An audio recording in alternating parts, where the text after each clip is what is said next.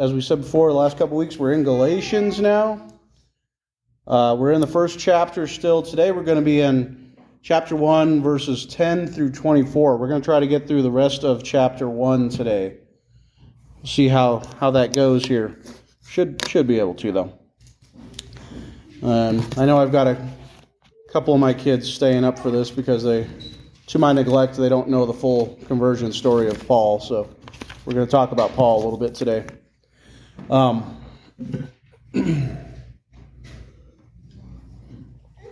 just as a little recap for the last couple Sundays here.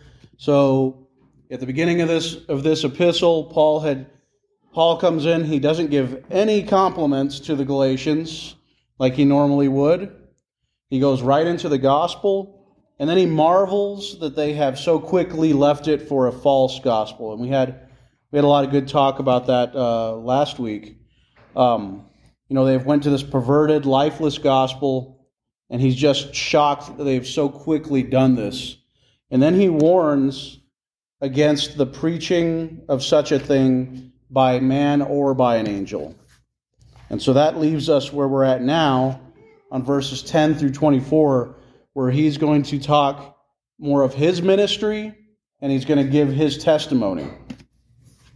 So, I'm going to read through that real quick here, and then we'll, we'll, we'll, we'll go through it a little bit. So, starting at verse 10, it says, For am I now seeking the favor of men or of God? Or am I striving to please people? If I were still trying to please people, I would not be a bondservant of Christ. For I would have you know, brothers and sisters, that the gospel which was preached to me is not of human invention, for I neither received it from man nor I was taught it, but I received it through a revelation of Jesus Christ. For you have heard of my former way of life in Judaism, how I used to persecute the church of God beyond measure and tried to destroy it and I was advancing in Judaism beyond many of my contemporaries among my countrymen, being more extremely zealous for my ancestral traditions. But he, but when he who had set me apart, even from my mother's womb, called me through his grace, was pleased to reveal his Son in me, so that I might preach him among the Gentiles. I did not immediately consult with flesh and blood nor did I go to Jerusalem to those who were apostles before me, but I went away to Arabia and returned once more to Damascus. Then, three years later, I went up to Jerusalem to become acquainted with Cephas and stayed with him for fifteen days. But I did not see another one of the apostles except James, the Lord's brother. Now, in what I, in what I am writing to you, I assure you before God that I am not lying. Then I went to the regions of Syria and Cilicia, and I was still unknown by sight to the churches of Judea which are in Christ. But they only kept hearing, The man who once persecuted us is now preaching the faith which he once tried to destroy. And they were glorifying God because of me. So there is a lot in there uh, but it does really kind of fall in, in what we kind of prefaced here, where he's speaking of his ministry and he's giving his testimony to, uh, to the Galatians. so, verse 10 here, we're starting with For, for am I now seeking the favor of people or of God? Or am I striving to please people? So, there's two thoughts on this when I read these two thoughts. That one, when Paul is speaking to others, as obviously said here, he does not care if he's pleasing them. That's not the goal. Two would be that God was and is Paul's immediate audience. People are secondary. So he spoke first to God, he was concerned with pleasing God. So when we think of something like this, when we read through this, the thought that should enter our minds is Is God our primary audience? Because if we don't think He is, the joke's on us, because God is always our primary audience. Even when we don't think He is. Uh, Hebrews 4:13 talks about this well when it says, "And there is no creature hidden from his sight, but all things are open and laid bare to the eyes of him whom we must answer." So, there, the idea that God is not seeing what we're doing, that He is not our primary audience when we speak, Scripture goes plainly against that. So, even according to this Scripture, the non believer cannot hide something from God, cannot say something that God doesn't hear. But even if it was possible, let's say it was possible for the non believer to do that, the believer certainly cannot. Because God lives in us. We are, we are the temple of God now. The Spirit resides in us. If you want to talk about accountability, that is the ultimate accountability partner. Remember, we talked of that uh, two or three weeks ago. So, it's not your conscience that tells you when, when something is wrong or when you feel ashamed of something. The Spirit is condemning us when we do something that we shouldn't do when we think something we shouldn't think. And that's that's the ultimate shame, I would say. so God, though, is our primary audience always. Just keep that in mind.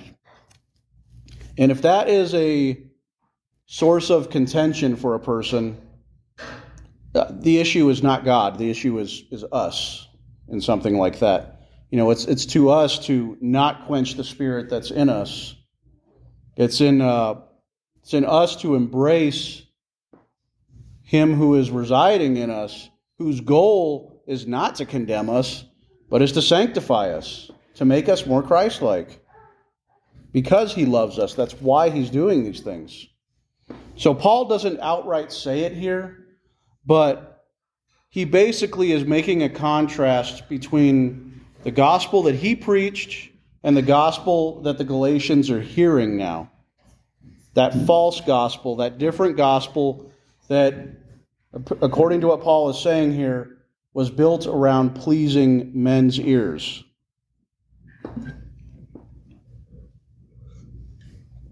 So he says, But if I were trying to please people, I would not be a bondservant of Christ. So he's very simply stating this. He's pretty direct in it. He's not trying if he's, if he's not trying to please Christ, then he's not a bondservant of Christ. Now, why, why is it so black and white like that? So, if you, I don't know if anybody has a King James with them or not. Does it say bondservant there or does it say slave?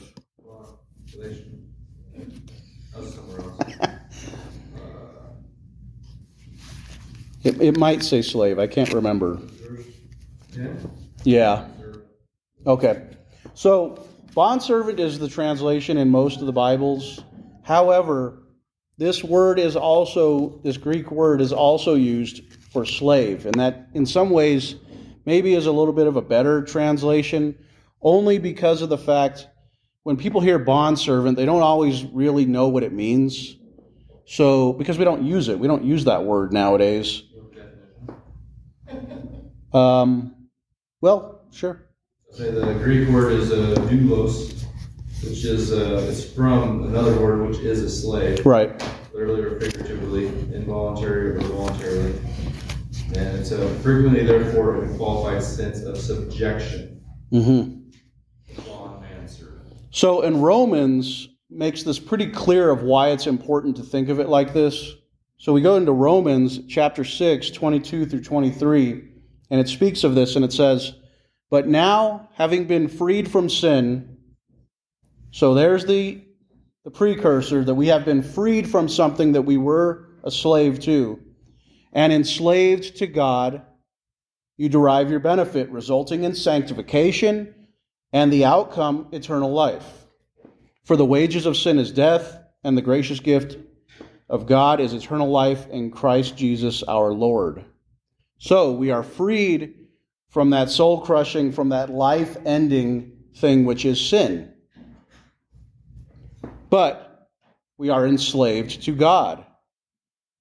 We are enslaved to God, and He makes us more Christ like, and He gives us eternal life. That is That is the true meaning of being a slave here, of being a bondservant. So, the idea here is that as a slave, this is not of your own will. That's why Paul says, if, I w- if I'm not trying to please Christ, I'm not in Christ, is basically what he's saying. Because he is a slave to Christ now.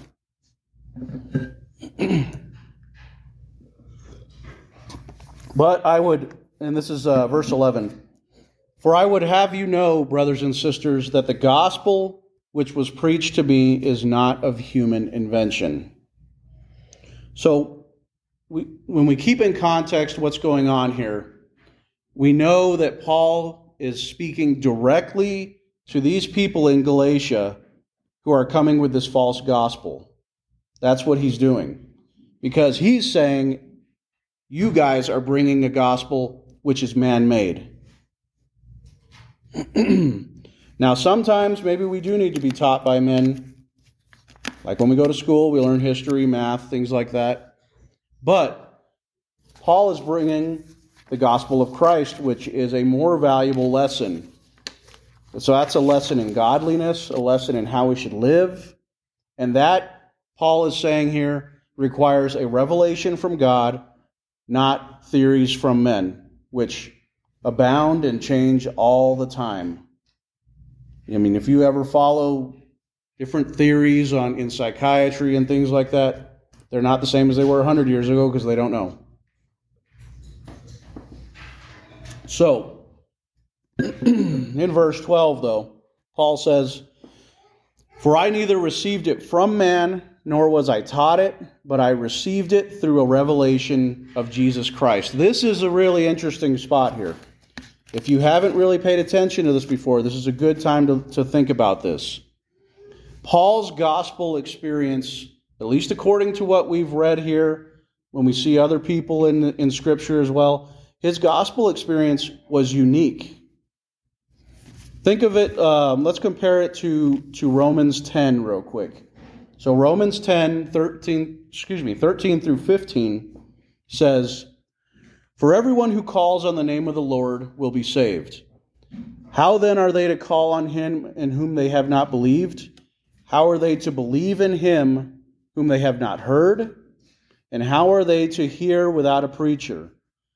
But how are they to preach unless they are sent? Just as it is written, How beautiful are the feet of those who bring the good news of good things. So when we compare that to what Paul said, what we hear is that Paul is saying he was not taught this. He was not he did not hear this from men like we would normally have heard the gospel. Now I'm not saying that this is completely exclusive to Paul. I'm not saying that other people could not have heard the gospel like this, but we are saying that up to here this is very unique in the way that Paul heard the gospel. so, Paul's experience was very dramatic. Not because of him, but just the experience itself was very dramatic, and it was a direct revelation according to Scripture. So, like I said, we're saying that he had not been preached to. So, I do want to, since we're talking about this, and it, and it Seems like you kind of have to cover it when you go through here. I want to briefly talk about Paul's road to Damascus experience, okay? Um, this is in Acts chapter 9. I'm going to give a brief overview of it. I'm not going to read it line by line, so um, just a quick overview of it to, so we know what happened to Paul and what he's talking about here when he says that I wasn't taught this, but I received it through a revelation of Jesus Christ. So we have Paul, who is Saul at the time, right? Saul is still issuing threats, threats towards Christians. He wants to murder them. This is all directed at the Christian church, which has exploded in Jerusalem and is starting to spread. So Paul is about to journey to Damascus.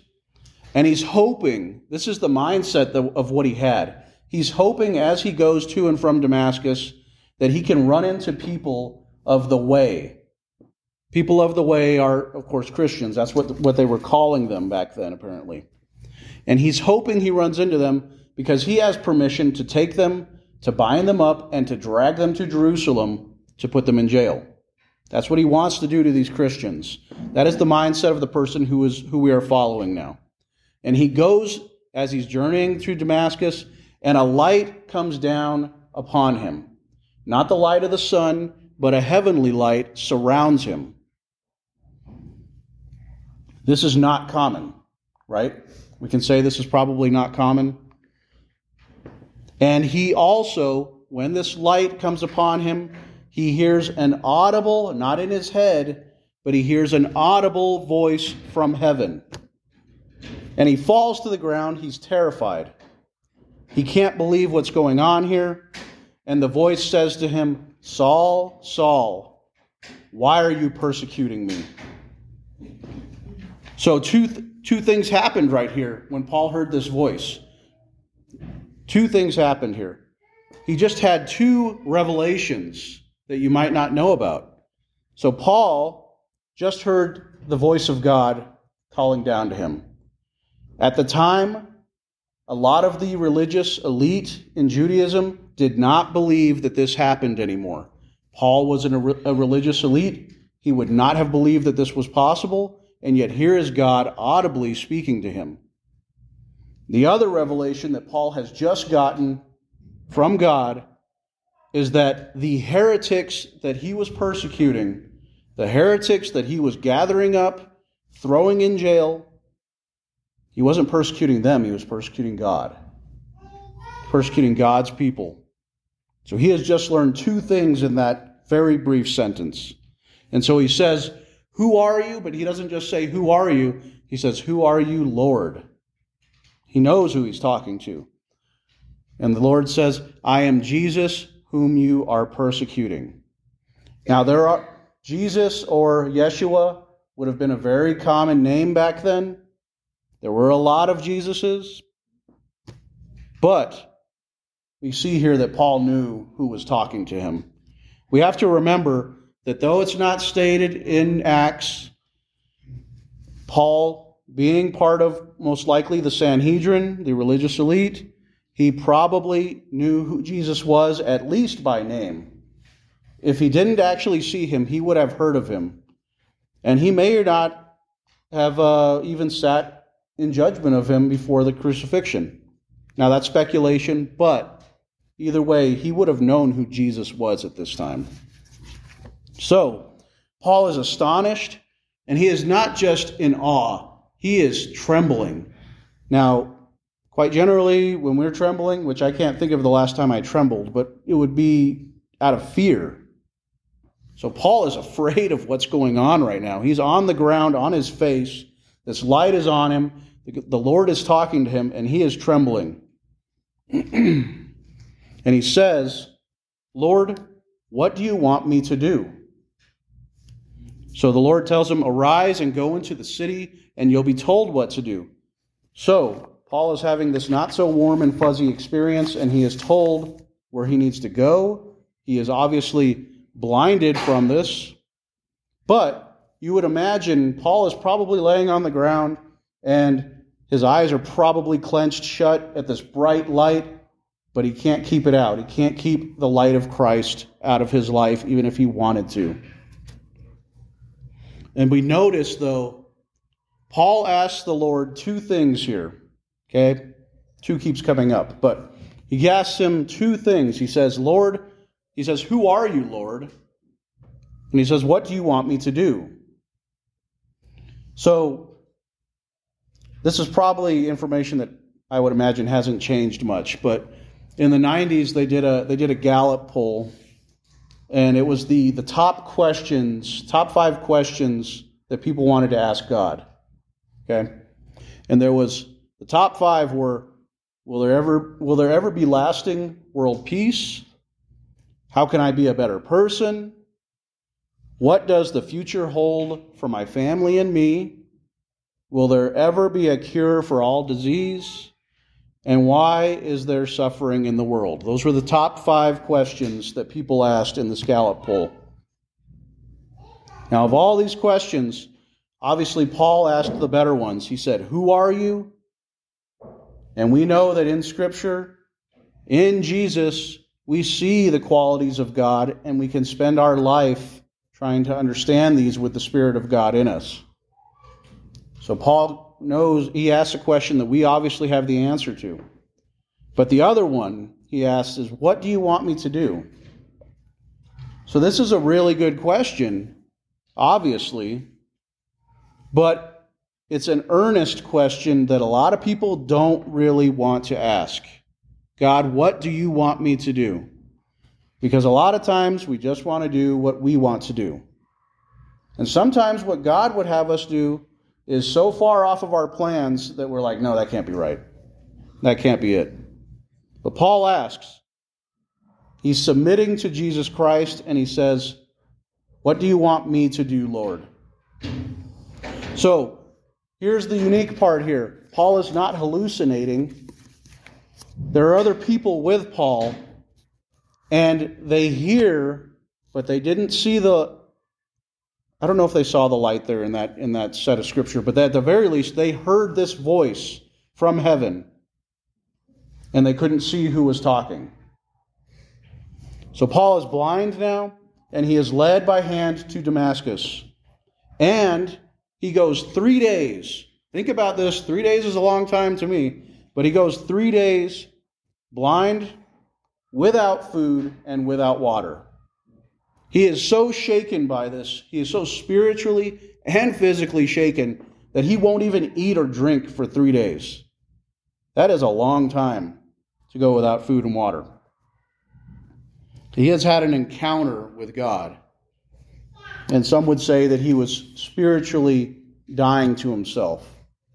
So in Damascus, though, while this is happening, Ananias has an encounter with God, and it's a drastically different encounter with God. Ananias, he said, the Lord says something to him. He says, Ananias. And what does Ananias say? He doesn't drop to the floor. This is a different encounter. He says, Here I am, Lord. That's how it went. Here I am. He says, Arise and go to a certain house. He, goes, he tells him what street. He says, Go to a certain house and find Saul of Tarsus, and he'll be praying. He will have seen you in a vision coming to him, laying hands on him, and receiving his sight. And him receiving his sight.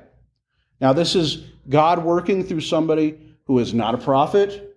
This is God working through somebody who is not an apostle. He might not even have been a pastor or an evangelist. He's an ordinary man, and he was slightly resistant to this because meeting Saul is a dangerous thing to do for a Christian.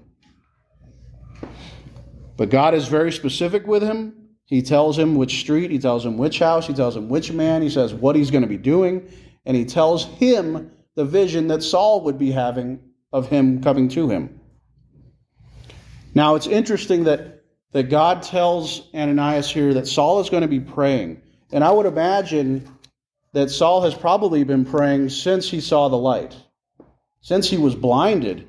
And if you think about this, this may be the first time in Saul's life that he's had real prayers because he is now probably praying to Jesus as his mediator. He's praying most likely in Jesus' name, which is different from what Paul would have done before, and he's probably coming to him with a very humble heart to God.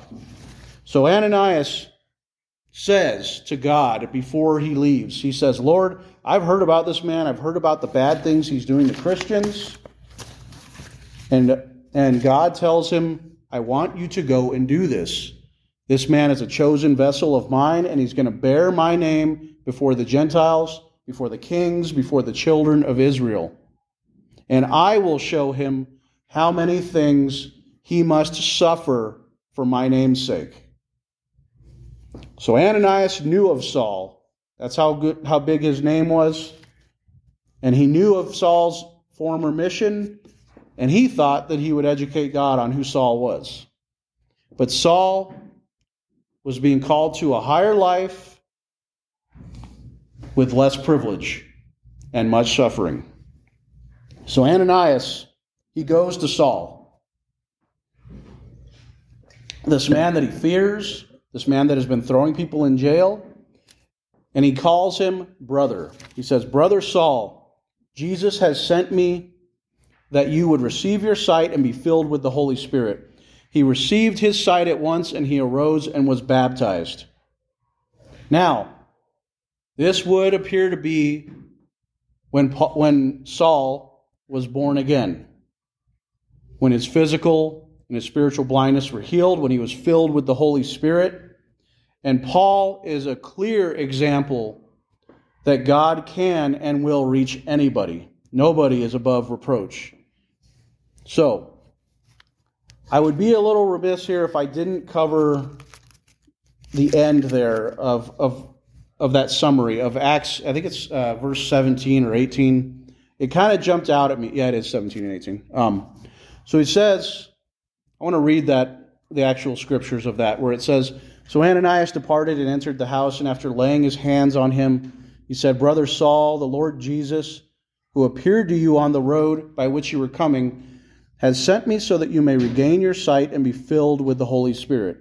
And immediately something like fish scales fell from his eyes, and he regained his sight, and he got up and was baptized. I want to just briefly talk about how it talks of, of Saul being baptized there. So, the same word, baptizo, which is probably a horrible pronunciation of it, is used for water baptism and it's used for being for baptism of the Spirit. I think, and this is up for debate, I'm sure. If anybody has thoughts on this at the end, please share them. But I think that this is kind of a clear example that you don't have to be water baptized to be saved. Because, like I said, this word is used interchangeably, but Ananias was sent to Paul so that he could regain his sight and be filled with the Holy Spirit. So that is a baptism of the Spirit when the Spirit comes upon you. That's that baptism that Jesus talked about. And Paul talks about this, he gives clarity on it, I think, in Acts 22 11 through 16, because he re summarizes this event. He summarizes this event in Acts 22, and he says, But since I could not see because of the brightness of the light, I came into Damascus being led by hand by those who were with me. Now, a certain Ananias, a man who was devout by the standard of the law, and well spoken by all the Jews who lived there, came to me, and standing nearby, he said to me, Brother Saul, receive your sight. And at that very moment, I looked up at him, and he said, The God of our fathers has appointed you to know his will, and to see the righteous one, and to hear the message from his mouth. For you will be a witness for him to all people of what you have seen and heard. Now here's the at the end here he says, "Now why do you delay? Get up and be baptized and wash away your sins by the calling on his name." That's the key there. Get up and be baptized and wash away your sins by the calling of his name. So that goes right with Paul's statements here. in uh, 1 Corinthians where he talks of baptism a little bit more. I'm bringing these in just to kind of tie it together. In 1 Corinthians 6, he says, Such were some of you, but you were washed, and you were sanctified, and you were justified in the name of the Lord Jesus Christ and in the Spirit of God. So, it would appear that that baptism that Paul had was a baptism of the Spirit.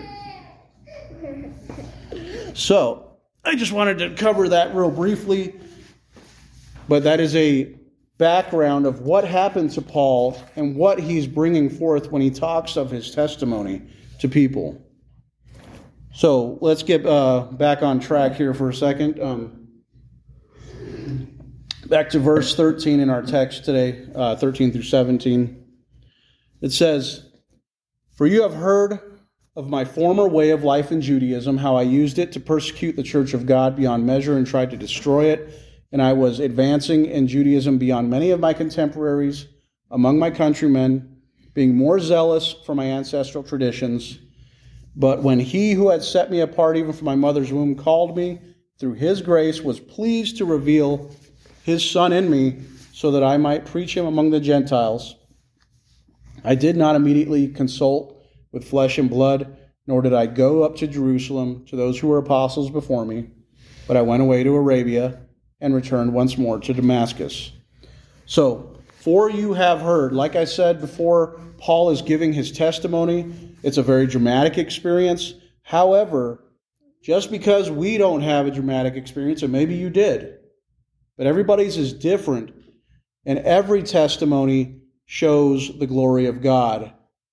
It shows God working in our life. Just because Paul had this experience doesn't mean yours is going to be so blatant. Maybe it will be, maybe it won't, but that's how Paul's was. And so he's using his powerful testimony because testimonies are great in the tools for evangelizing. They help us to relate to people because we all once were not saved. So he talks of his former way of life. You have to remember, Paul approved of Stephen being stoned to death, the first Christian martyr. He approved of that in Acts 8. He has people drug out of their house, women, women and men, drug out of their house and thrown in prison for being in alignment with Christ. These, why, why, why do we say this? We're not building up Paul. We say this because this shows that Paul was not looking for a revelation. He was not looking for something different in his life. He liked what he was doing. He liked being part of the Sanhedrin. He liked being an elitist. He liked this because he believed it to be true and he didn't want anything different. So we have somebody who was not looking for new revelation who was given it. That is the difference. When you find people who are looking for revelation outside of outside of scripture, they are looking for something non-scriptural. And that's when we start getting into like we talked about the people who have brought up these false religions. They are looking for something different. They don't want what God has established. Paul wasn't looking, but, but God came and he showed him what was true. So, verse 15 here says, When he, uh, but when he who had set me apart even from my mother's womb called me through his grace was pleased. This is a really powerful verse because if you're a Christian, hallelujah, you have received something that you did not deserve, and you have received it like Paul did, not when he wanted it, but when God said you were going to have it. That is the key there. We've received grace when God, through his grace, was pleased. Paul didn't deserve it. We don't deserve it, but we have it, thank God. So Paul wasn't special. That's the key here. Paul was not special. We have all been sinners before God, just like Paul was. And God has called us, like Paul, and we were born again. So Paul didn't choose the time, God did. And that is the mystery of, of God's timing. Because, I mean, I can't think of how many times I thought, well, it'd be nice if I'd have known all this maybe 20 years before that, right? My life might have been a little different, but my life has went the way that God has wanted it to go. so, as the scripture says here, Paul has been set apart. This is something that you have to kind of do your homework a little bit on Judaism, okay? So, Paul is saying that he is now set apart in Christ. But Paul was a Pharisee. So the actual meaning of the word of Pharisee of Pharisee is one who is separated. So Paul, all his life, believed he was separated. So this now Paul has been separated, truly separated to God. This is what happens when Jesus is revealed to Paul. This is what happens when when um, when Jesus is revealed in our lives. When you become a Christian, you become separated from the rest of the world. You do things different, you think of things differently, you don't have the same value system. That is that separation. Paul thought he was separated all his life, and he was wrong. Only upon that road to Damascus did he really learn what being separated was.